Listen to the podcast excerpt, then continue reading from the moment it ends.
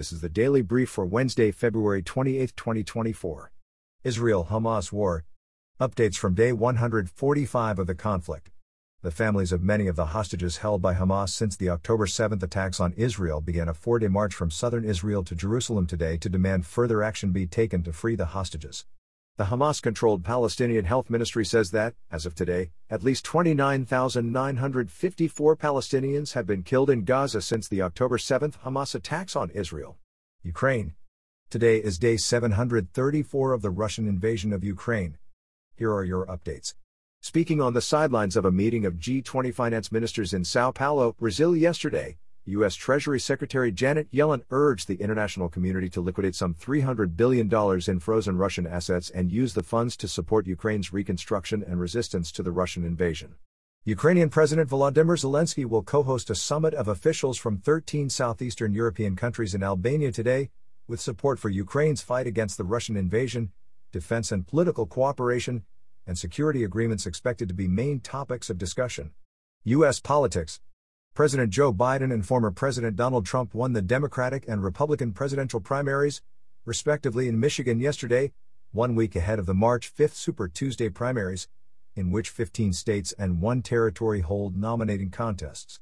U.S. gun rights.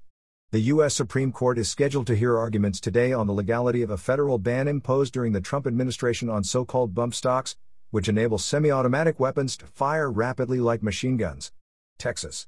Governor Greg Abbott has issued emergency and disaster declarations for at least 60 Texas counties this week as a series of wildfires in the state continues to spread, with the Texas Panhandle region being most prominently affected. Hawaii.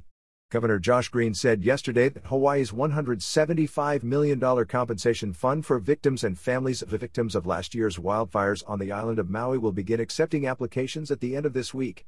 Biden impeachment inquiry members of the House Oversight and Judiciary Committees are scheduled to hold a closed door deposition of Hunter Biden today as part of the Republican impeachment inquiry into his father, President Joe Biden.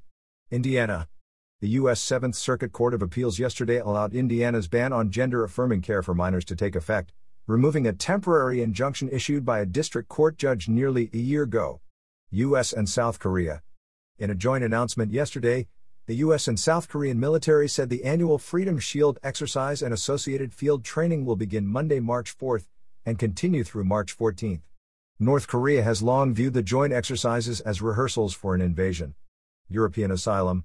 According to data released by the European Union Agency for Asylum today, the number of applications for asylum in EU countries rose 18% to 1.14 million in 2023, the highest level since the bloc's 2015 to 2016 migrant crisis.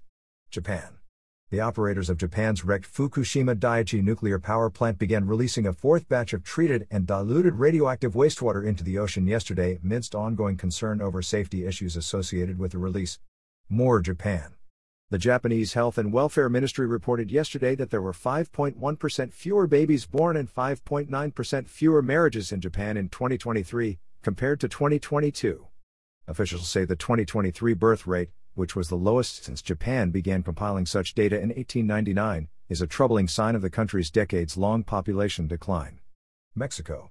Central Mexico's Popocatépetl volcano discharged smoke and ash yesterday, affecting some flights out of Mexico City's Benito Juarez International Airport and prompting officials to issue a limited volcano threat declaration. Germany. German authorities say a former member of the now defunct left wing Red Army faction militant group was arrested this week in Berlin after more than 30 years of being sought by police. Daniela Klette, 65, was arrested in connection with a series of decades old robberies carried out by the group in northern Germany, as well as an attempted murder. Greece. Train and ferry services across much of Greece have been disrupted today as unions protest to support an end to wage controls imposed during the country's 2010 to 2018 financial crisis.